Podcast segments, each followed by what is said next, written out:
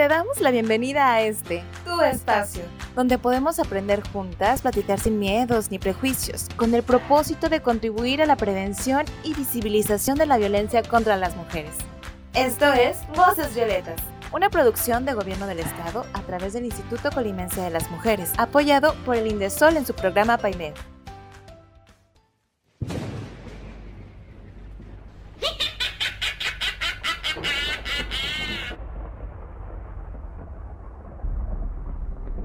Hola, bienvenidas a Voces Violetas, un espacio para ti, un espacio para todas. Esta es una producción del Gobierno del Estado a través del Instituto Colimense de las Mujeres, apoyado por el Indesol en su programa PAIMEF. ¿Qué tal? Yo soy Cire y hoy vamos a hablar sobre la continuación de las brujas como pioneras feministas. Para ello me acompaña Ceci y Marisa. ¿Cómo están? ¿Qué hubo? Bien, bien. Muy bien, aquí esperando volver a contarles sobre mi tema favorito. Y vaya que sí es un tema favorito de Marisa porque la verdad con la emisión de ayer nos dejó muy interesadas y muy eh, enfocadas en este tema. De hecho ya estuvimos hablando un poco del estereotipo, de cómo se veía antes, pero bueno, vamos a darle una continuidad comenzando por preguntar qué era lo que hacía una mujer para ser llamada bruja y detener su despertar sexual. pues casi casi que por cualquier cosa, pero básicamente por ser mujer, eras una bruja. Pero miren, hay un, o sea, una crisis religiosa en el Renacimiento y Europa Central, donde obviamente pues no había mucho conocimiento de todo lo que conocemos ahora. Entonces, claro que el ocio era algo muy común. Por eso existían este shows de entretenimiento para los para el pueblo, ¿no? Entonces, mucho de eso era casi casi que pues burlarse de otras personas, era golpear y que fuera divertido y así. Entonces, pues en esa época la religión era muy era como un tema prioritario y no decidían nada no era con la iglesia. Entonces, si la iglesia te decía que las mujeres eran seres, ah, para empezar, porque decían que éramos criaturas, no decían que éramos humanos. Decían que las mujeres éramos criaturas con un apetito sexual insaciable. Ah, y yo digo mujeres porque obviamente ellos decían brujas, pero ya sabemos que las brujas son mujeres que son sabias, que saben de, las cosas en las que se enfocan, ¿no? Pero decían que tenemos un, apetito sexual insaciable y que eh, éramos criaturas sin moderación y en la bondad o el vicio ya, ya sea muy buenas, muy sumisas o, muy viciosas. Entonces, en el libro del martillo de las brujas también cuenta que eras bruja por hablar con plantas, por ser herbolaria, por ser enfermera, por ser abortera, por ser partera, por conocer tu cuerpo, casi siempre, casi, casi.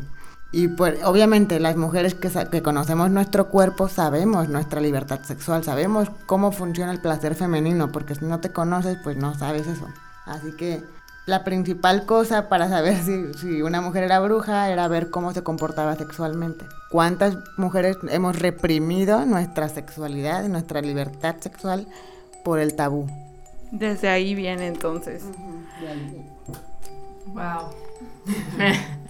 Pues no, qué triste, ¿no? Que al final del día todos eran como pretextos para poder, pues, denigrar a la mujer, darle menos valor, eh, ya, ya sea recurrir a la religión y decir que pues tenían influencias demoníacas o que eran cosas del diablo porque sabían mucho, como lo hemos podido escuchar en este capítulo y en el anterior o de plano llegar a explicaciones pues que no tenían bases ni fundamentos para decir, ah, es que es bruja, o sea, y más en esa época creo que todo estaba como tan arraigado a la religión y pues las cosas eran poco comprobables, entonces todo se basaba en meras creencias, meras historias, casi que nada se podía pues sí comprobar o, o cotejar con algo que fuera realmente un hecho científico, un hecho medible, entonces pues desde entonces ya las mujeres las teníamos de perder. Como eso ha representado grandes impactos en la actualidad. Me interesa saber, bueno, nos interesa y que aparte de, saberlo yo, pues que lo sepan todas las personas que nos escuchan, cuáles eran los castigos o de qué manera las torturaban por ejercer su libertad sexual. Pues mira, yo quiero remontarme un poquito más atrás a la época antes de que llegaran los cristeros y la Santa Inquisición a América Latina. Ubican la pose del misionero. ¿A qué les suena? Su misión. Mm, sí, pero ubicas que los misioneros, tienen a los misioneros justamente. ¿Qué era lo que hacían los misioneros? Iban a predicar a aldeas, pero además de predicar, ¿qué hacían? Violaban. La forma de predicar. Esa forma, exactamente, pues la, la, posición sexual del misionero tiene mucho que ver con la parte de, de ejercer la sexualidad en esa época. Como era algo prohibido, pues la violación era como la forma de saciar ese pues esa libido no sexual que tenían los hombres. ajá los hombres que no podían tener sexo porque estaban casados con Dios. Entonces a partir de ahí ellos lo vieron como algo muy malo. Entonces ellos reprimieron la, la libertad sexual y la, la escondieron a través de la violación. Entonces ellos predicaron que el sexo estaba mal, que, el, que todo eso que, que hicieron en, en, esa época fue darles miedo a los otros, fue oprimir y decir que lo que, lo que a ti te gusta está mal, es, es del diablo y demonizar todo lo que, tiene, lo que tenía que ver con pues la reproducción sexual, porque básicamente también eso pues, es natural en los humanos tener relaciones sexuales, ya sea para reproducirte o no. Entonces, desde esa este ¿cómo se dice? Desde esa eh, eliminación y erradicación de la libertad sexual, pues llega eso de prohibirle a, sobre todo a las mujeres que somos bellas, que tenemos pues cierto físico diferente a ellos, pues nos, hicieron algo, nos pusieron en un como en un santuario de, de, no la no las toquen porque son brujas, pero sí violenlas, o no sé. Entiendo como un castigo por ejercer la sexualidad, pero no por tocarte. Y bueno, de aquí va otra pregunta. La libertad sexual, que como lo comentabas, fue reprimida en ese tiempo, se ha venido arrastrando muchos problemas. Yo me imagino que en esa época las mujeres que veían cómo mataban a sus hermanas, mamás, amigas y mujeres de ahí por ejercer ciertas libertades, ya sea sexuales, ya sea de herbolaria, de lo que sean, pues de lo que hayan sido acusadas de brujería, pues al ver todo esto, ¿qué es lo primero que se siembra en una persona que ve tanta violencia y tanta muerte? Pues miedo, ¿no? Eso fue lo primerito. Y a través del miedo y la opresión y la tortura, porque las torturas eran increíbles, ahorita les cuento datos interesantes sobre cómo las torturaban. Este, a partir de todo eso, pues imagínense, antes de nosotras vienen 4.000 personas de generaciones distintas por nuestro ADN, nuestro linaje ancestral. ¿Cuántas mujeres vivieron su vida para traernos hasta acá, pero con miedo. ¿Y cuántas mujeres en la actualidad, en México, en cualquier otro país, no conocen un orgasmo o no conocen su, su cuerpo porque les da miedo? Porque tu, a lo mejor su mamá tiene pensamientos religiosos asociados con, con tenerle pues, pudor a tu cuerpo, ¿no? Pero, ¿qué tal la mamá de, de esa mamá? ¿Y qué tal la abuela y la tía y la todas ellas vienen con arrastrando todo ese miedo y esa opresión por descubrirte. Por descubrirse y conocerse.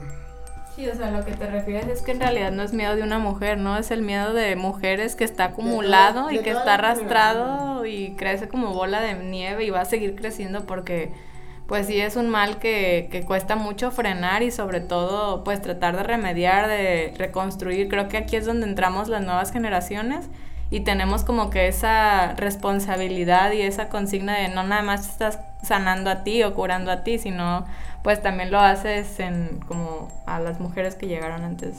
De hecho, eh, acabo de leer sobre un caso de una pareja que encontró que la esposa era descendiente de una persona que fue este, asesinada por brujería. Y resulta que esos, esa, esa pareja em, exoneró todos los casos de brujería que hubo en ese pueblo a partir de su, de su familiar, pues.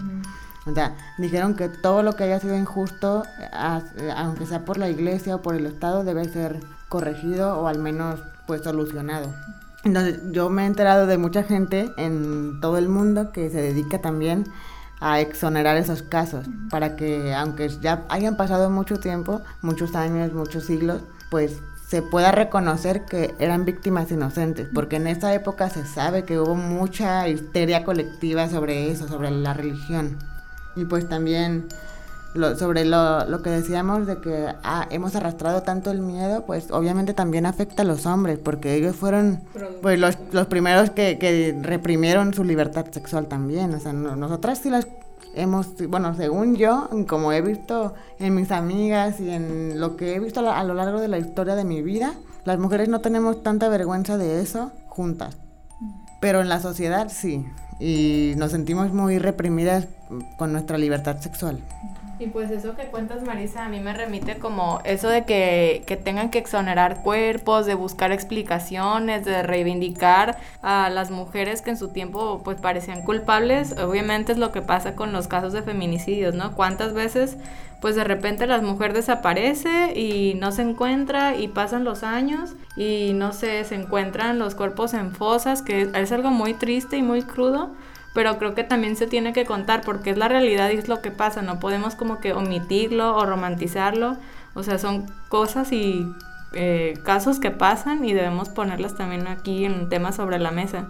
Y también pues habla sobre eso directamente de la comparación y lo que decíamos ayer, pues en su tiempo Brujas era igual a feminista, ¿no? Entonces como que ese paralelismo que existe, todo lo que pasaron ellas, lo que están pasando actualmente con las mujeres, pues tiene mucho que ver. O sea, no es muy diferente de antes a ahora. De hecho, o sea, antes casi casi que se buscaban pretextos para matar mujeres, porque les voy a contar sobre una de las herramientas de tortura. Hagan de cuenta que se decía, más o menos por Alemania y Suiza, que si las brujas pesaban menos, pesaban cero, eran brujas, pero que si pesaban un poquito más, aunque sea un gramo, se podían liberar de la, del rumor de que eran brujas. Entonces, obviamente, espectáculo para el pueblo, ¿cómo es? o sea, al pueblo pan y no sé qué. Este, ajá, pan y circo. Justamente esa frase viene de esos tiempos, ¿no? Los padres querían creyentes. Entonces, ¿qué fue lo que hicieron? Inventar que había muchísimas brujas para que la gente le tuviera miedo a lo diferente de lo religioso y pudieran seguir a los padres. Seguido de eso, se hacen herramientas de tortura absurdas y, absolutamente dolorosas para poder fingir que sí había brujas. Había una cosa, era un artefacto que tenía una aguja escondida y la pasaban por la espalda de las brujas buscando la marca del diablo. Pero pues lo mostraban como si fuera un artefacto sin nada. Y al momento de pasarlo por la espalda, pues salían agujas al azar y pues obviamente eso te lastima. Y claramente la gente, ay, así es bruja. Y por lo de la balanza también había mucha, muchas manipulaciones para que dijera cero y pudieran ser ahorcadas, ahogadas o como sea. Imagínense la, la magnitud y la creatividad para, para inventar cómo matar muchísimas mujeres. Había aldeas que eran arrasadas. De hecho, en Alemania se estiman 25.000 muertes. En Suiza están entre las 40 y 60 mil muertes y estas eran aldeas completas de mujeres, o sea. Y luego también hay una historia de una niña eh, que se llama Christine Teipel, que tenía nueve años, que ella dijo, ella solita se dijo, yo practico brujería, tengo una aquelarre, hago bailes al diablo y conmigo están 15 personas más. Era Sabrina Spellman de esa época. sí, y de hecho ella, bueno, se dice, se rumora que está asociado el hecho de que ella lo haya dicho con algún tipo de abuso infantil o alguna secta que abusaba de niñas tal vez. Porque ¿quién va a querer ser una bruja en esa época?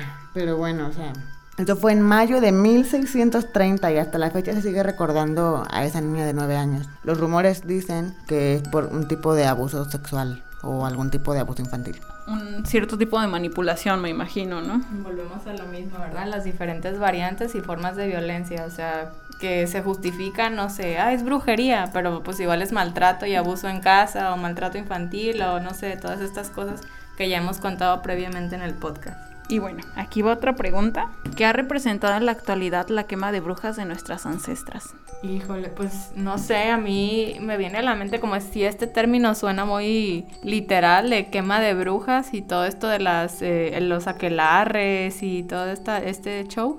Pero si lo trasladamos como la época actual, a mí me suena mucho pues la quema, tal vez en un sentido metafórico, no literal, pero pues simplemente cómo queman en redes a mujeres de que de repente salieron sus, sus packs o sus nudes o ay, fulana anda con mangan. Y empieza como la, la quema en redes sociales eh, y pues también la quema de la, pues de la dignidad de las mujeres, ¿no? A veces que sin tener ni siquiera una justificación real, de repente o están fotos o hay videos o chismes o la manera en la que pues se, se baja como la autoestima de muchas mujeres, incluso entre las propias mujeres, está súper mal, no lo hagan.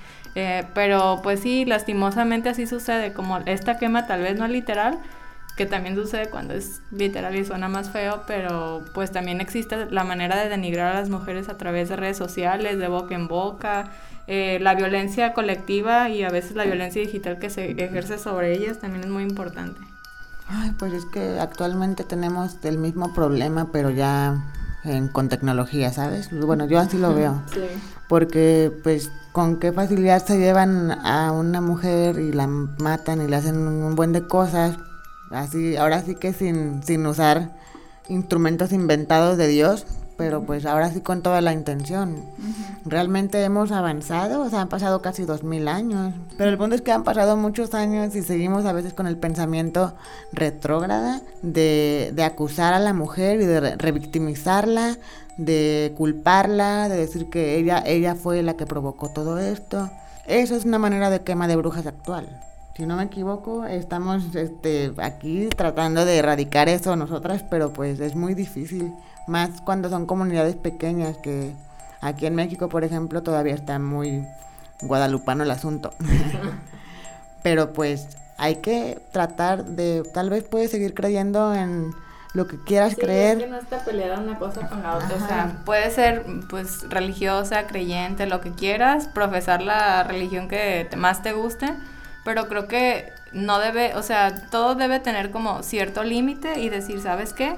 Tú puedes creer y así está la Biblia, lo que sea. Obviamente no venimos acá de decir, ah, no crean, bla, bla, Pero pues sí tener como tu propio criterio, sabes que yo pienso esto y estar bien segura en tus valores y cómo los ejerces, ¿no? Con esto estoy de acuerdo, con esto que dices no, y siento que esto ya es obsoleto para la época actual, que a veces es lo que sucede con muchas religiones, que al no actualizarse pues quedan atrás, ¿no? Ya no aplican a la realidad. Entonces creo que el más importante es tener el criterio y tener esos criterios bien fuertes y con fundamentos. De hecho, hablando de eso, de cómo las religiones se vuelven obsoletas a veces, para, allá iba justamente sí, pero es muy como yo. Este, según un estudio del Instituto de Investigación estadounidense, o sea, las religiones neopaganas o la brujería como tal, fueron creciendo a través de los últimos 30 años. De hecho, este, en 1990, unas 8.000 personas se identificaban como fieles de la brujería pagana. En el año 2000 eran ya 134.000 personas y en el 2014 superaban el millón.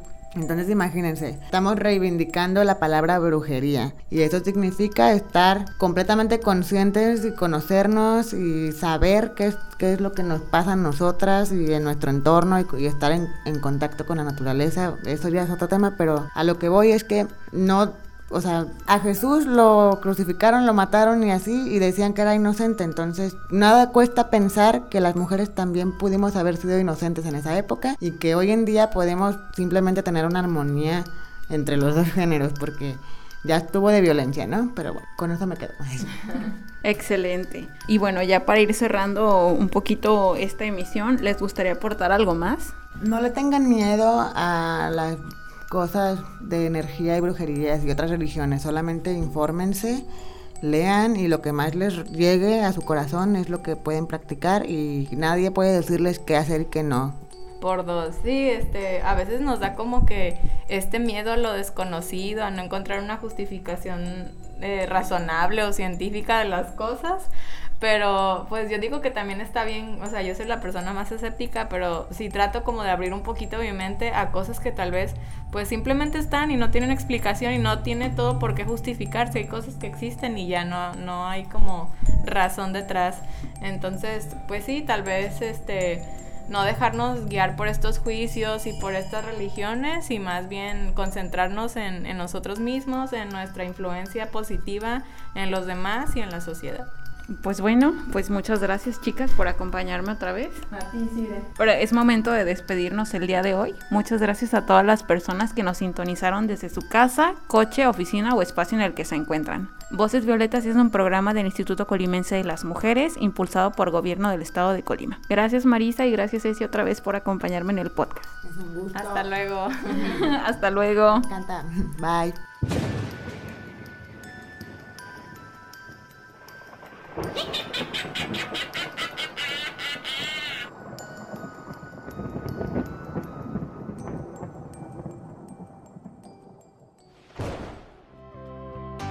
Gracias por sintonizar Voces Violetas. Un espacio para ti, un espacio para todas. Un lugar para aprender, escuchar y conocernos.